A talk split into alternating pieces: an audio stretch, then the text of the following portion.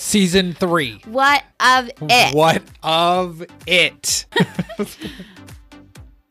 You are listening to We Are the Stigma, a show about an addict husband and alcoholic wife challenging stigmas one at a time. We will be chatting with like-minded individuals using honesty, open-mindedness, and humor. Thanks for listening. Our episodes deal with potentially triggering topics. We are not doctors, and the opinions stressed are our own. If at any time you feel the need for support, please contact your local crisis center for more information or visit wearethestigma.com/resources.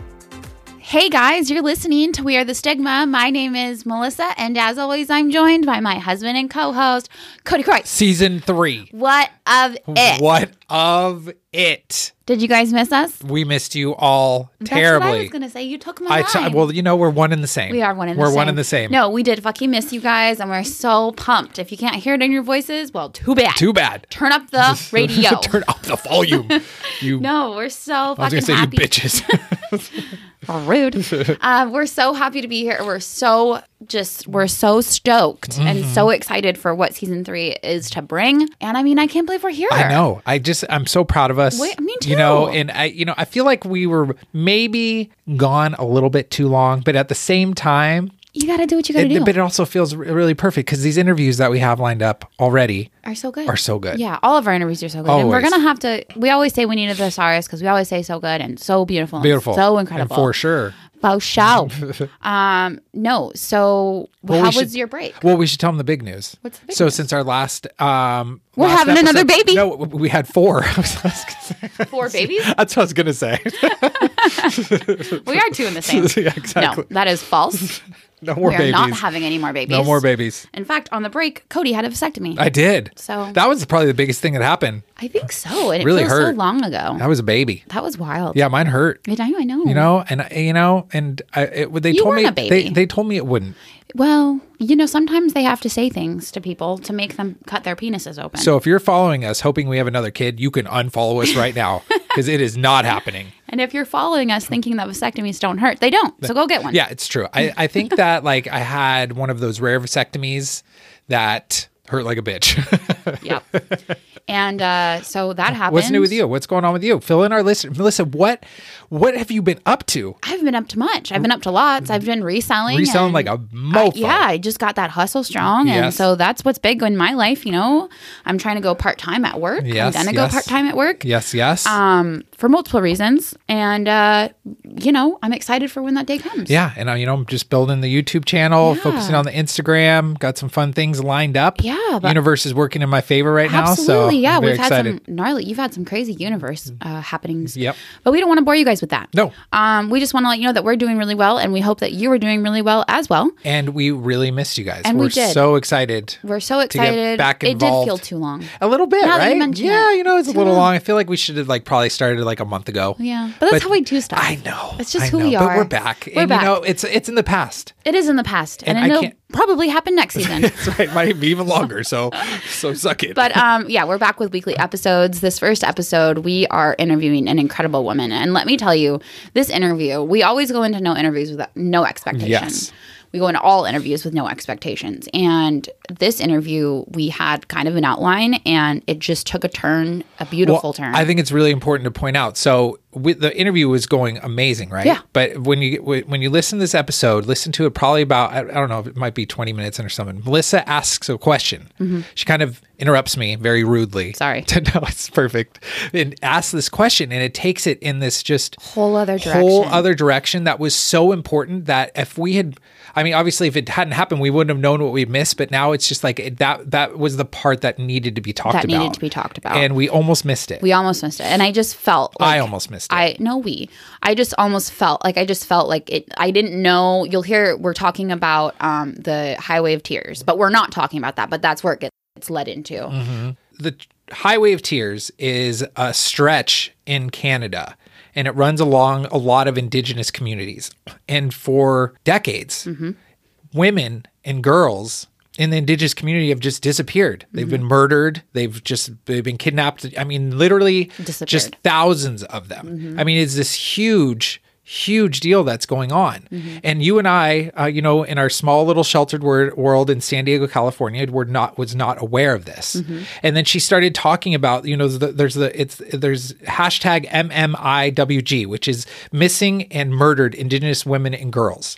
And I recommend you follow that hashtag. Elaine gets into it. It is so deeply moving, so sad, mm-hmm. but also so much, you know, to see the people who are in that struggle putting the work in, like Elaine and all the other people to, you know, bringing mental health to focus, having people talk about it. And you know what? The part that pissed me off the most in the episode was, and it was so obvious. Yeah, my voice. Listening back to it, I was like, God, Cody is an idiot. No, is of course what brought attention to the Highway of Tears was because a white woman was mm-hmm. missing, and so then it became a national issue. Mm-hmm. And I think it's like 3,000. I hope I get that number right, but thousands of women and girls have gone missing who weren't white. And nobody cared. Nothing happened. What's so interesting, and so the reason we almost skimmed over this when Elaine was talking about it. We almost skimmed over it, or I know I almost skimmed over it because I didn't know how to politically ask the question. Right. I didn't know how to, I don't know what you're talking about. Can you explain that? I didn't know how to say that without being insulting. Yeah. Because like you said, there in our little world, we have the privilege of not needing to know about it, right. not knowing about it, not right. hearing about it. Right. And, I just felt like it needed to be talked about. So that's when I kind of stop and I say, can I ask something real quick? No, it's brilliant. I mean, I straight up, I missed it. Like there was something about, I don't know if I was thinking about the next question mm-hmm. or what was going on, mm-hmm. but it was such like, I'm just so stoked you asked that question yeah. because that, I mean, it would have, like I said, it would have been great without it because we talk about recovery. She has 14 years in recovery. She has an amazing book mm-hmm. called Calling My Spirit Back. Please purchase it, check it out, give her a review on Amazon. And so, and we talk about all that stuff, but mm-hmm. it's such a deep, meaningful, you know, you hear about anti-racism and racism. And of course, in America, you know, you predominantly hear about it, you know, it's against BLM. Exactly, mm-hmm. BLM. And so it was just so important for that exactly. to be shared and exactly. for to give a voice and to have our podcast help that in some way. It's just, you know, is very important. And it was a really good reminder to how do we have these difficult conversations? We get uncomfortable, right? And we just raise our hands and say, I don't understand. Yeah. And you don't worry about, okay, maybe I'm going to come off as offensive right now, but it's important that you, even if you have to put yourself in this light that's, you know, you don't really know what's going on. Right. You're kind of ignorant and you might sound offensive, but you risk that because you know that it is important that you learn. Well, it's like you risking that changed the whole dynamic of the episode. Yeah, and it's such, like Cody said, it's such an important, and when Elaine talked about, when she said the Highway of Tears, I was like, holy shit, I've heard of the Highway of Tears. And because I listen to a lot of true crime, yeah. I've never heard of it as of, spoke about in that community. Right. I've only heard of true crime. I've only heard of murders that have happened to white women via the Highway of Tears. Right. So when she said the Highway of Tears, I was just like, wait, I've heard of this. Mm-hmm. So it just, you know, I remember I was talking to my coworkers a couple days later, and I was just still so honored and humbled and shocked. And I just felt very blessed to be able to have that opportunity. And yeah, it's understanding that I have the privilege of not knowing these things. Right. And it wouldn't affect my life one way or another if I never learned of it. Right. Right? Because it doesn't affect my life. Right. But the thing is, like, you can allow it to make an impact. Yeah, exactly. And I mean, it's about humans caring about other humans, right? Exactly. Like, because it will not, you know, enter our home and it's not something that's in our country, mm-hmm. doesn't take the validity and the importance, importance away from it. Absolutely not. And it just, to go into, and it's such an important piece of her work. So that's another reason I'm really glad we delved into it, because it really ties in all of it ties together. Work. About her, like she wanted to write a book for a really long time, and you know, going into this, followed her into the work, and so it was just, it's just so. If anything, I got from it hope, and I got from it just this hopeful feeling that there are people out there doing some deep ass. They're doing the deep work. And yeah, I'm like so grateful. The stuff where you are dealing with people who have just really, you know, communities who mm-hmm. have just trauma. And there are people out there giving voices and creating safe spaces and doing what seems impossible, because despite the media attention, despite what has happened, it's still very little happened. Little after is commissions, going on. After these commissions that were, and she said a couple years later. And now it's like, okay, well, COVID. Yeah. But if it wasn't COVID, what would it have been? That would have been the next thing to put it on pause. Right. And so it just reminds me of just the humanness that is in our world. Yeah, totally. All right, so let me just give a quick bio for her. So Elaine Alec is an author, political advisor, women's advocate, and spiritual thought leader and teacher. For over 2 decades, Elaine has been leading expert in Indigenous community planning, health advocacy, and creating safe spaces utilizing Indigenous approaches and ceremony. She is legit. So legit. And she's a mom, and she's relatable, and she's funny, and she's so sweet. And I just want to emphasize how important this entire interview is and the work that she is doing. And I am spreading our gratitude out to her all the way in Canada. I know you guys are going to love it, and it's so important. So give this episode a share. As always, we do ask if you have opportunity, if you have the time, if this interview touched you in any sort of way, non-sexually, if this interview touched you in any sort of way, if you guys could go over to iTunes, give us a 5-star review. It truly helps us break that algorithm and get our message out, which is, as you all know, ultimately our only end goal. And like I said, this interview is so important and so eye-opening, and so if you are able to share it, and you can give her a follow, you can give Elaine a follow. We have everything linked in the show notes, and of course we're going to be tagging her on our Instagram, and you can find us on all social media platforms _We Are the Stigma. And we love you guys so very much, and we will see you next week and the week after and the week after and the week after for an all new episode of We Are the Stigma, and we are so happy to have you guys back. Have a great week. Bye. Bye, guys. See you next week. We missed you. Elaine, thank you so much for coming on the show with us. I'm so happy to be here. I love you both already. Good. So first, why don't you just fill us in just a little bit about... Well, wait, Elaine, I have a question. Oh, yes. Do you take naps? Oh, good.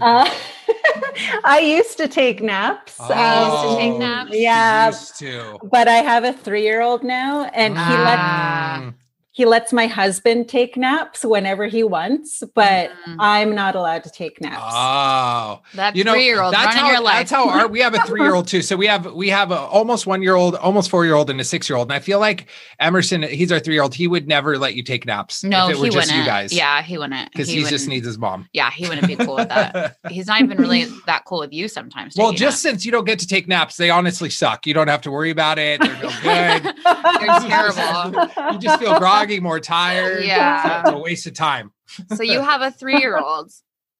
Yeah, I actually have a 3-year-old, a 10-year-old, and a 25-year-old. Oh, damn. So you're cool. A seasoned mother. Yeah, seasoned vet. Out of diapers and in diapers. Yeah. It was just so fun the first time. I had to do it again and again, and decided to do one in every decade. Just space it out so you can really build the anticipation. Yeah. Oh, well, that's cool. That is cool. Those are some good ages. Are they boys or girls? So my oldest son, Kyle, he's 25. And then my daughter is 10. And then our youngest, Teslin, is 3, a boy. Yeah. Nice. Yeah. So she's like us, two boys and a girl. 2 boys and a girl. Yeah. Good for you. That's exciting. That is exciting. So before we get into kind of the heavy stuff, who knows if it'll be heavy, but let's get into sobriety and those types of things. I really want our listeners to hear about your book. Yeah. So do you mind just giving us just how you got the idea for the book, what calling you felt to write the book, and just give us your snippets of what you love about the book.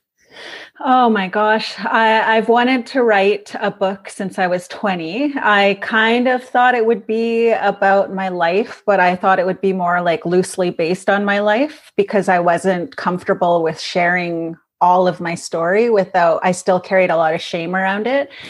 And then in the summer of 2019, I traveled across the province of British Columbia to talk to communities about community safety for Indigenous women and girls. And we had some really difficult conversations about multi-generational trauma and the lack of support and capacity we have in our communities to support safe spaces.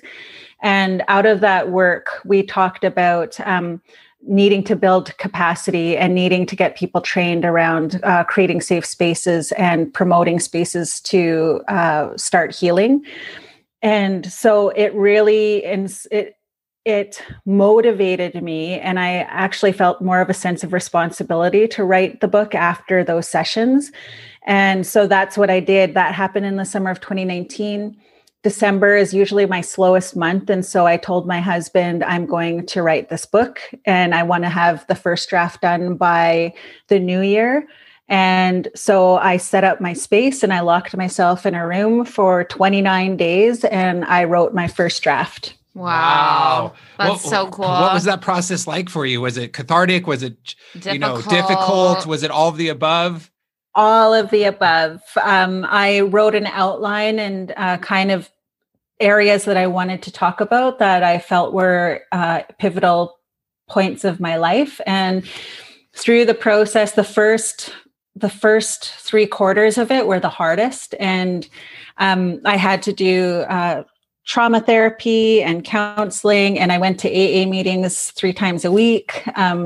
As I moved through it, I went home and went back to my territory and sat by the water and jumped in the water and went to some of our healing places, just because it was triggering me so much to work through some of the stuff and not realizing that it was still things I needed to deal with. I thought I was in a different, I thought I was much further ahead than I actually was.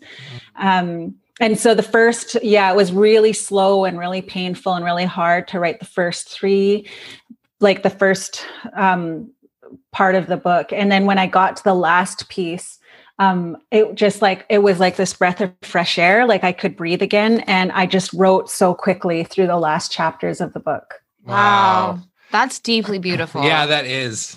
I love that. So it's almost like the book itself was a healing journey for you. Yeah. I remember when Melissa, we in the first season of our episode, we both kind of share about our addiction and our traumas growing up and something. And I don't want to speak for you, but I think it was the first time in a long time where you had kind of gone really deep into talking about it. And, it's one of those things where after you bring those things up that you aren't even sure how much they are still a part of you. I mean, you are emotionally hungover, you are drained. I mean, all of that stuff is just so difficult. I can't imagine doing it in a process of, 29 days and going into you, the deepest part of you. And I mean, that's amazing of you to kind of take those proactive steps. And and what I thought was one of the really, just is a testament to you as a woman and your own personal growth and your own healing is you knew what you needed to do. You knew you needed to go to meetings. You knew you needed to go to therapy. You knew that you could go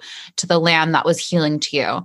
And you did that. And I mean, that's a huge goal in recovery is to have your own tools and to know how and when to use them. So that's really awesome. Yeah, it was. And I mean, I always tell people I don't like going to AA meetings. I have to force myself to go, but I know that it's needed. And I use a bunch of different tools for my recovery and sobriety, and AA is just one of them. And it's not always my favorite, but it's necessary. And my sponsors and my godparents always remind me, go to all lengths. And so when you think you don't need it is probably when you need it the most. Yeah. So that. True. So why don't you fill the listeners in a little bit about, we talked about the process of the book. What would be the message that you hope people get from reading Calling My Spirit Back? Well, when I first wrote the book, it was to all of those individuals who sat in front of me and told me their stories and asked me their questions around healing and how do we get to that place. And so I wrote the book like I was having a conversation with those people and thinking about all of the stories in my life and all of the advice I received over the years that helped me survive. And so I felt like I was sitting with somebody sharing the story in that way. And it was originally for just people who wanted to cultivate safe space and have hard conversations within their community or within their organization, you know, a tool or a resource for people to do that work. And then Black Lives Matter happened and people started talking about anti-racism and diversity and inclusion. And people really picked up on that. And then as my book started getting out there, different groups of people started reaching out to me, the sober community, the sober mom community, diversity and inclusion communities. So many people started to reach out to me about it. And I think, you know, the common theme for all of it is, I think, promoting that awareness of self and that self-love, and that is really the answer to all of the work that we need to do to address any of those things. I mean, it's so true. I mean, self-love is, you know, I've shared about it a lot, like on my Instagram about it, but I mean, it's such a important topic that so many people are unaware of how important it is.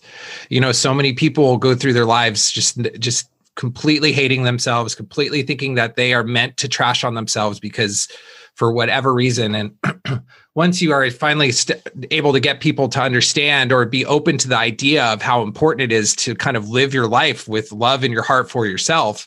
I mean, there's so much drastic change. I mean, I've seen that change. Melissa's seen that change. It's one of those foundational things that once you, like I said, even just become open to it and exploring it, whatever that looks like for you, that's when really big shifts can start happening internally and externally as well. So let's talk a little bit, if you don't mind, about, and I said, I know you said that everything is fair game, but why don't you talk, why don't you talk a little bit about your sobriety journey? Why don't you can I just go to the book real quick? I just want to go back to the book real quick. So first I just want to highlight the fact that, so you said you had been wanting to write this book since you were 20. Mm-hmm. And then through that journey, you went around and you met with other women in your community. Is that what your? Yeah, different Indigenous communities throughout the province of British Columbia. Now, did you do that with intention of working on your book, or did you do it because you felt called to do that? It was part of the work that I was doing through my company, Alder Hill Planning. We did a contract with the Ministry of Public Safety and Solicitor General in response to the MMIWG National Inquiry. Okay. And so can you tell us what that stands for? MMIWG stands for Missing and Murdered Indigenous Women and Girls. Okay. So can you speak on that? Because I know that I am not aware, and I don't think that Cody would really be aware of how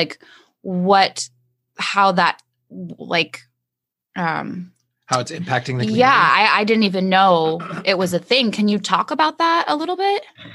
Yeah, I mean, for the last 30 plus years, we've had Indigenous women advocates trying to bring attention to the RCMP and the government of Canada that there have been a crazy amount of Indigenous women and girls that have gone missing over the decades, and nothing was done about it. And there's one particular stretch of highway in British Columbia that's called the Highway of Tears because of the amount of missing and murdered Indigenous women and girls. A lot of the cases stem from that area. And it's an area where there's no cell service or Wi-Fi. And it's in the northern part of British Columbia. And it wasn't until a white woman who was, I believe she was a tree planter, went missing on that highway when the RCMP responded to it. And then as they responded, as the media paid attention to it, that was when the advocates came forward to say, this isn't the first woman that's gone missing on this highway. And so what they found now is that there are over 3,000 Indigenous women and girls that have gone missing, that have been unsolved, and that many of the cases have gone uninvestigated by the RCMP. And so back in, I can't remember the years that it happened, but there was a serial killer in the Fraser area of British Columbia. His name was Willie Pickton, and he murdered a number of women, most of them Indigenous women. And he went through trial, and then an inquiry was called, and it was called the Opal Inquiry, where they identified the systemic racism happening within the RCMP, and it went on, nothing happened from that. And so what they started to realize, it was after that, that this wasn't just happening in British Columbia, it was happening all across Canada. Wow. That Indigenous women's lives were more expendable, and that we were more likely to go missing or be murdered. And so there have been thousands, the advocates across Canada called for a national inquiry. They called on the government of Canada to do this inquiry. And so the Trudeau government decided to answer that call. And so there was a big national inquiry that was launched across Canada, and there were commissioners appointed to hear women's testimonies and families' testimonies of what happened to their loved ones. And so a report was written called the National Inquiry's Final Report. And so the different provinces responded to that to see what can we do to address these issues within our own provinces. And so that was part of the work that I was involved in BC. Wow. Wow. And it's, you know, it's interesting, or I don't know what this is, but I've heard of the Highway of Tears, and I've heard of that serial killer, but I've never heard it connected to the Indigenous community, mm-hmm. which is just a testament to exactly what you're saying. So how long have you been kind of advocating and working on in this? Probably, I feel like I haven't been involved in this area for that long. I kind of fell into the role. I was, sexually assaulted when I was 36 by a prominent political leader. And it caused me to experience post-traumatic stress, and I didn't know what was happening to me. And then found out I was having PTSD, and I really had to struggle through it because it jeopardized my sobriety. I just about started drinking again because I didn't know what was happening to me.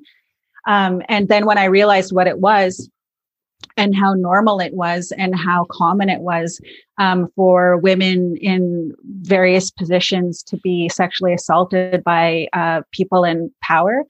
I started speaking out about it at leadership tables, at political tables, and I became known for bringing awareness to that. And so I was elected as the Union of British Columbia Indian Chiefs Women's Representative.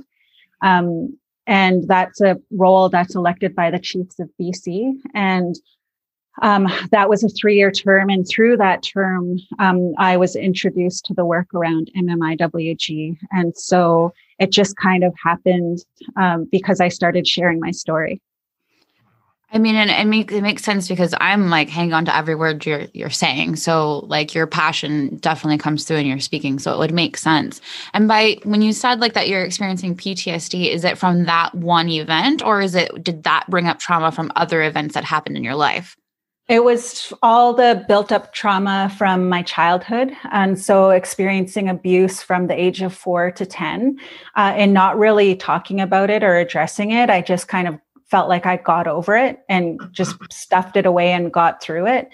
And so when I was 36 and I was inappropriately groped, I couldn't get out of bed. I started going through depression. I had writer's block. I couldn't focus or think. I couldn't focus on a simple form to fill out. I felt like, you know, I didn't know what was going on with me.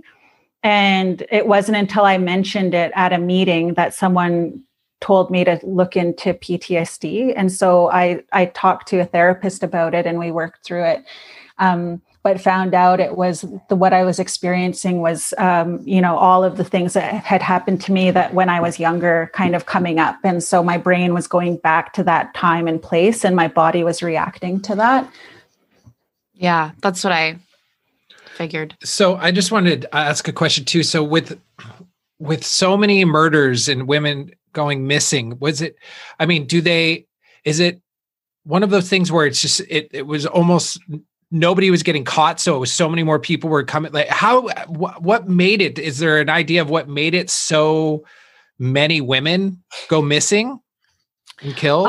There's so many different theories and people have so many different, like there's just so many systemic issues that need to be addressed when it comes to that.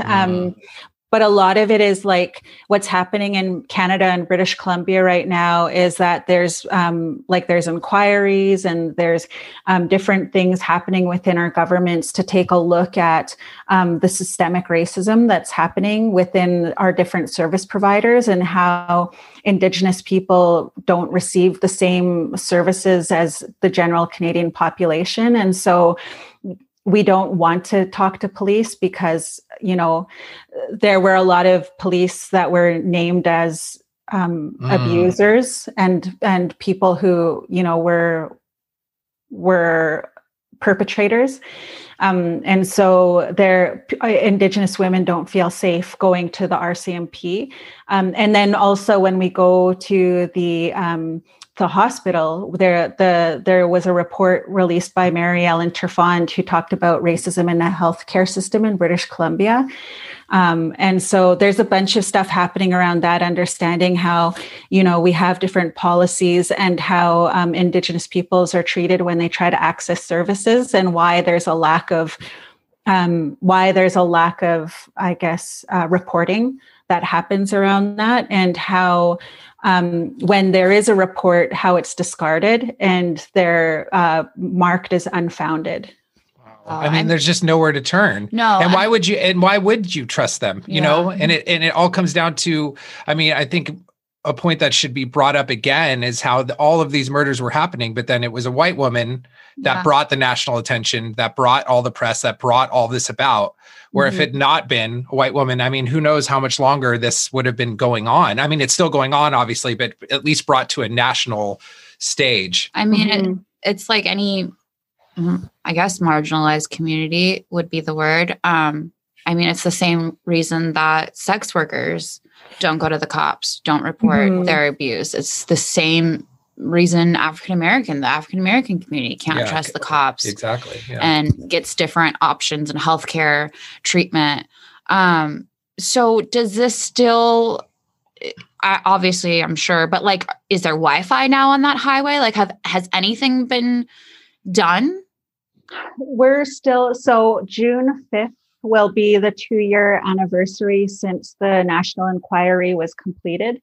And so there's a lot of advocacy groups asking governments like what's happened since. And so one of the things is, of course, COVID happened. And so, you know, there was a whole bunch of promises made to address some of the recommendations from the inquiry, but none of them were really, like there was no work really done around that. And so, I mean, it's still like we're still dealing with the same thing. Violence against women, not just Indigenous women, but violence against women has increased since COVID. And same thing with violence against children in their homes because of COVID. And so there's been a greater need for safety for women and children during this time. But because of we're tapped everywhere. We don't have the resources to support, you know, what's happening with COVID. We don't have the resources in place needed to support mental health because we've seen that over the years, like over this past year, how much mental health affects everybody. And then there's the opioid crisis that's happening as well. And so there's just so many great needs happening right now that there's just people are doing what they can right now, but nothing has really changed as far as the needs of Indigenous people have gone. So, and when you've been speaking with the Indigenous people, I mean, if it's coming up on 2 years and, you know, I understand COVID was a total world changer and everything, but at the same point, I mean, 2 years without seeing much change. And also the point where all these advocacy groups are trying to find out what has actually been done. How is that impacting the communities as a whole when you speak with them? I mean, it must be a situation where they felt like there was some movement to then 2 years of stalling, and where it just must be very draining and must be very traumatic for the communities. Yeah. I mean, we're just starting our second round of conversations with people who we talked to in 2019. We're starting that on Saturday, doing some virtual sessions with people just to see where they're at and what's happening. But yeah, I mean, it can be really overwhelming, the work, especially for advocacy groups and people who are involved, feeling like nothing ever changes. And it just sucks, which is, you know, another reason why I wrote the book too, was to address like, yes, we're dealing with this. Yes, there's a bunch of systemic issues we need to deal with that aren't going to change overnight. And so what can we do to have hope and find inspiration to keep moving forward? And I think that was the biggest part I learned through doing that work with all of those individuals was we had some traumatic loss. We had family members who lost their children, you know, and who are still grieving over those losses, but the resiliency that they had and the hope that they had and the reason why they were sharing their stories was to try to make the world a safer place for other people's family members and children. And so like continuing to share our stories and find that hope and find ways to support each other was the beautiful piece of that work, was that even though it really sucks and it's hard and it feels like nothing's changing, there's so much work that individuals are doing that really helps people, you know, want to keep moving forward to do the best that they can despite the lack of response. That's beautiful. That was beautifully put. Finding the community. There's nothing without hope. Because you guys have to find a way to keep moving forward despite the people, I guess, is it your government? Yeah. This is such important work. I had an idea of some of the work that you did, but the weight of it, I can feel the importance of it. And it's just, I thank you for doing that stuff. I mean, it's amazing. Yeah. And thank you for talking to us and educating us on it. So we can get into your sobriety now. Thank you for asking that question. I mean, this took the conversation exactly where it should have gone. So thank you for asking that. Let's just talk a little bit about, I feel like I want to keep talking about what we're talking about, but so maybe we'll end up coming back to it, but I do want to get into a little bit of your story too, just so the listeners can get a better understanding of you as well. So I talked a little bit about it at the beginning. I think you're coming up on 15 years, correct? 14. Oh, 14. Dang it. My math is still terrible. Cody, get it together. 14 years. It'll be 15 in a year. Don't worry, in a little over a year.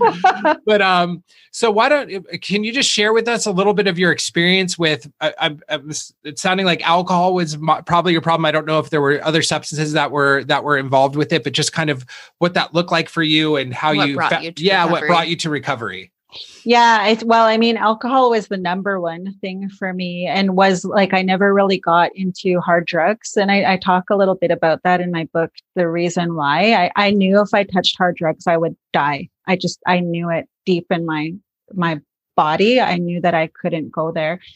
But I think like talking a little bit about MMIWG and then talking about my story, it's my story is their story too. And the fact that I'm alive today is a miracle because it could have easily been me. You know, experiencing childhood abuse. Like I had two different lives growing up. I had one that was very safe.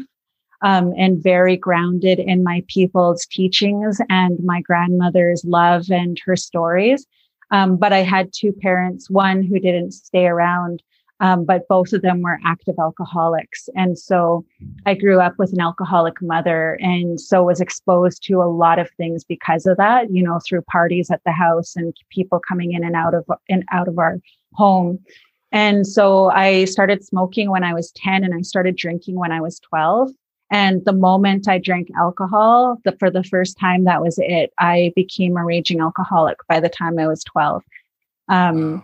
and started hitchhiking. I hitchhiked the Highway of Tears at 12 wow. years old, and put myself in a lot of really bad situations because I didn't know what love was, and I didn't feel it. And so I was looking for that. And, you know, one of the things I talk about is experiencing racism from the age of 5. Like my first time being called a dirty squaw or a wagon burner, I was 5 years old, getting called that by another 5-year-old. And so I was in a school with primarily white kids, and I was one of the only Native kids. And so every day I went to school, I was bullied and was told I was dirty and told I was a stupid Indian. And so when you hear that every day of your life as a child, you begin to believe it. And so I spent a lot of my childhood thinking I was dirty and ugly and stupid, and that being an Indian was no good. And so as I got older, you know, when I started drinking, I became very promiscuous and was looking for someone to call me beautiful, because I didn't believe that. I didn't believe it. And I wanted that love. And so, you know, really tried to find it and struggled with alcoholism for my entire life. I would try to get sober and then I just couldn't. The longest I would last would be maybe a year, and that would be it. I couldn't handle it and couldn't figure out why I couldn't stay sober. And then the last time I attempted my sobriety, I was 30 years old and I was just past a year, and I started having an anxiety attack and I wanted to drink. And what I later found out was that my anxiety was my emotions and feelings coming up, because drinking helped me numb it, and drinking took away all of those memories and all of those feelings. And so that was why I loved, you know, alcohol. I could just totally not feel anything. And after a year of being dry, those feelings and memories started to come back to me. And that's why I would start drinking again. And so when I was 30 and that happened to me, I finally decided to deal with those feelings. And that was when I really took my recovery seriously. And that's when I became successful at staying sober past the year.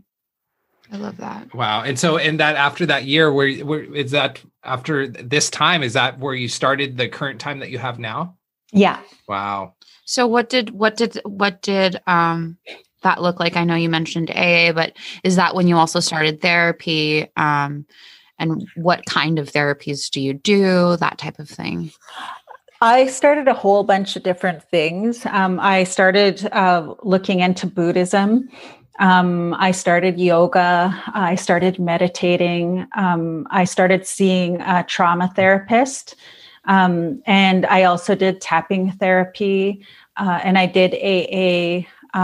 When I first started dealing with my feelings, my godparents, who are like 30 years sober now, they made me go to AA meetings. I told them I needed to go to treatment, and they told me, if you go to 90 meetings in 90 days, then, and you still feel like you need treatment center, then go, but try this first. And so that's what I did. And, that was kind of like where I started talking about things and actually listening. And so it was that, and I was still kind of mad at my own people about things. I was holding on to a grudge. And so I didn't go back into my own ceremony right away, which is why I started getting into Buddhism.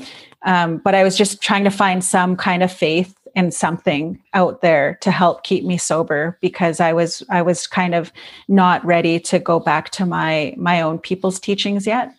Why weren't you ready to go back? She had a grudge.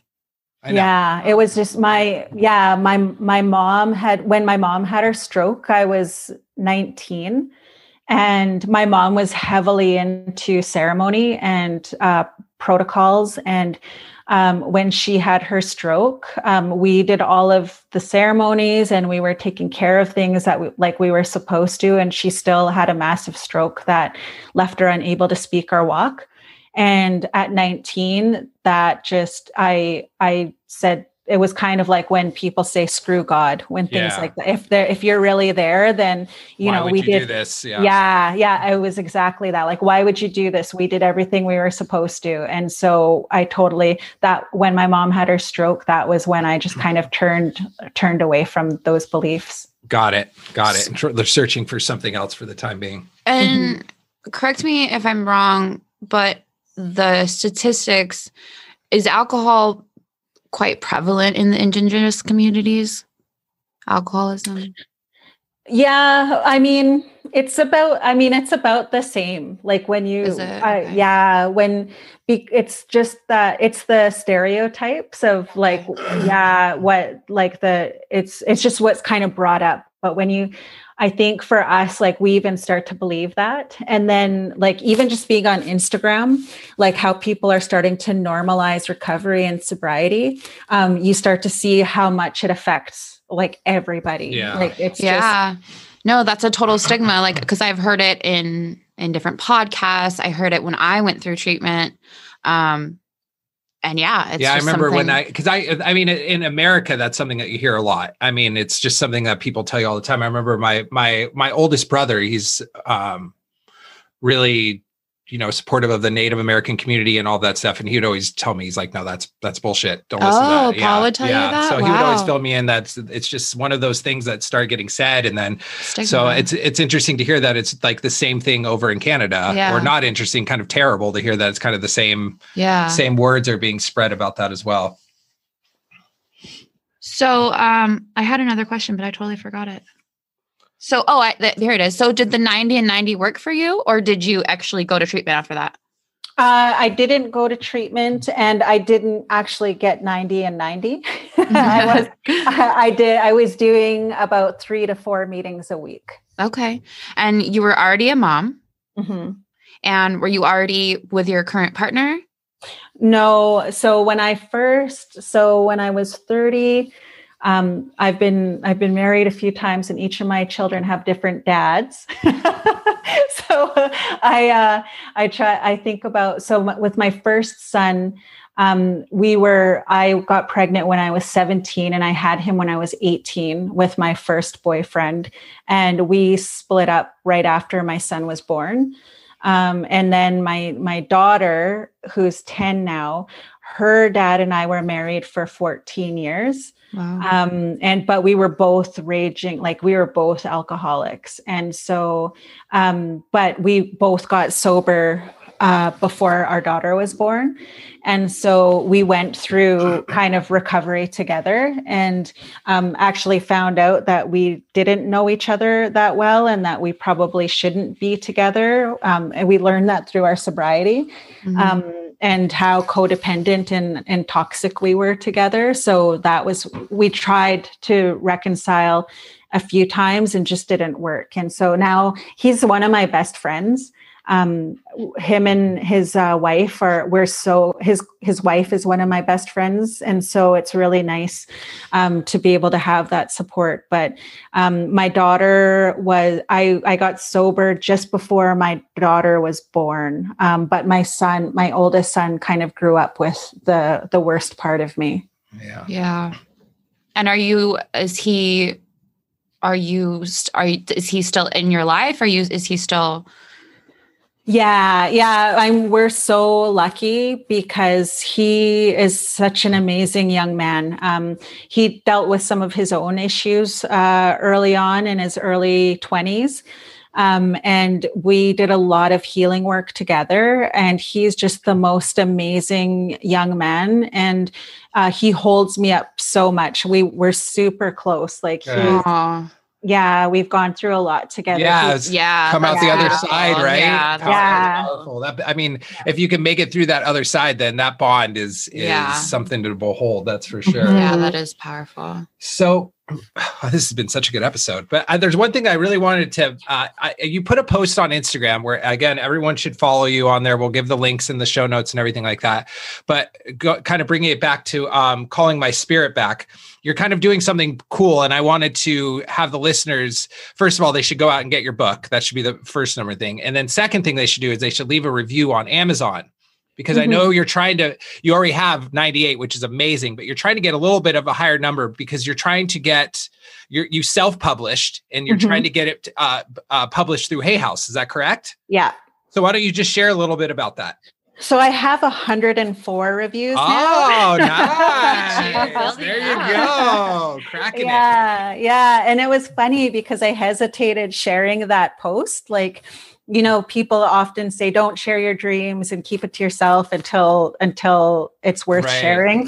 But I just feel like so many people have been supporting me so much on Instagram. It's like everybody that follows me and leaves a comment and sends me a message has just kind of like lifted me up and like given me that confidence to keep going forward that I otherwise might not have had on my own. And so that has meant so much to me. And so why I feel like it's okay for me to be vulnerable and share those dreams, even if I might fail. And so Hay House has been like the ultimate publishing company, you know, since I was young. That what would be my biggest dream would be to have my book published by Hay House. That would be like my ultimate dream. And I didn't ever think it was possible enough. And I haven't been able to get a literary agent for my book. You know, I've been turned down a few times and I've had people really pushing my book to traditional publishers in Canada and it just hasn't been picked up. And so, but I've sold. So in Canada, you need to sell between 3,000 to 5,000 books to be considered a bestseller in Canada. And I've sold over 6,000 books. That's so cool. And it's self-published. Yeah. Like, what the heck? That's so great. So it's that alone is like, I felt like I was okay not being traditionally published. I felt like the whole purpose wasn't that, you know, wasn't to have that, but was to help people. And then it just came up on my, I somehow stumbled upon the writers community for Hay House that you can join the writers community and get some coaching and, you know, if you want to write more books. And so I decided to join that. I thought, you know, I'm always trying to find ways to invest in myself and be better on different levels. And so I did that. And then through that, I found out they have a competition for their writers community that if you join their writers retreat, then you can enter your manuscript or your book proposal for a traditional publishing contract with Hay House. Wow. And so that's the first prize. And then the second prize is to get self-published with Balboa Press, which is their self-publishing company. And so I just said, I'm going to do this. I'm going to enter this. I'm going to put everything I am into writing this book proposal and making it the best so I can win this contest. And so I joined one of their calls and they were giving us tips on, you know, things to think about and what we need to pay attention to and our platform and, you know, our reviews and what that looks like. And so that was one of the things they said, they'll look at your Amazon page and see how many reviews you have. And if you have 100 reviews, that's a good indicator that you have a successful book. Oh, you have 104. And so I went and looked at my reviews. So, yeah. So I went and looked and I saw 98 and I thought, oh my gosh, I'm 2 reviews away. And so I shared that. And like within 2 hours, I had like an extra 6 reviews. So that's so great. I mean, I mean, like, I don't know. I'm very optimistic for you because I just like am blown away by you right now. Yeah, so I feel like with like everything that you've gone through, everything you've come back from, how much you are helping people. I mean, it's just, you know, you've done such incredible things and your work is so important. So important. And it's desperately needed. Yeah. And I just think it's so like, I know you're talking about, you always hear about people in the, like you talked about how don't, you know, keep it to yourself. But I think there's something really honest and genuine and vulnerable about what you're talking about. And it's like, when I read it, I caught it. I was just like, so excited for you. Like I was just wanted to cheer you on. You know what I mean? It did come off as be like, oh, why is she talking about it? But you know, it came off just so authentic and so real. And, you know, you're pursuing a dream of yours, you know, and going in full on, and there's nothing bad that can come from that at all. You gave it a shot. I have a feeling it's going to work out. If for some reason it doesn't, you know, at least you went all in. And you never know what that's going to lead you to. Like, because what I was reminded of in the beginning, when you were talking about your story writing process, is that you knew you wanted to write a book, but you weren't quite sure where that book, what it was going to look like, but you followed that. Right. And then that took you to where you got into the deeper part of your community and the women and the children that really needed you and who you could connect with. Mm-hmm. And so just by following your dream of, okay, I want to write a book, but I don't know what I want to write it about, led you down this whole other path. And I mean, that's even if this Hay House thing, if the competition doesn't work, you don't know who's going to see it or what's going to come of it. And you're already killing it anyway. Yeah. So I know you're already bestseller. So, yeah, exactly. When does this competition end or start or... So the writing retreat is March 27th and 28th. And then we have until June 30th to submit our book proposal. And then they announce the winners at the end of August. Wow. So are you using the same book? Or are you doing a whole other book? I'm going to use the same book. Okay, because I don't have a book proposal for it. And I learned how to write my book off of YouTube videos. Wow. So I watched 100 hours worth of YouTube videos on how to write a book. And then I watched another 100 hours of videos on how to distribute and market your own book. And so everything I learned was from watching YouTube. And so, it would be just, so nice to, after I wrote the book and had it self-published, I learned the importance of a book proposal. And so I never did have a book proposal for my book. And apparently that's the number one thing you have to have. Mm. So you're just working backwards. And yeah.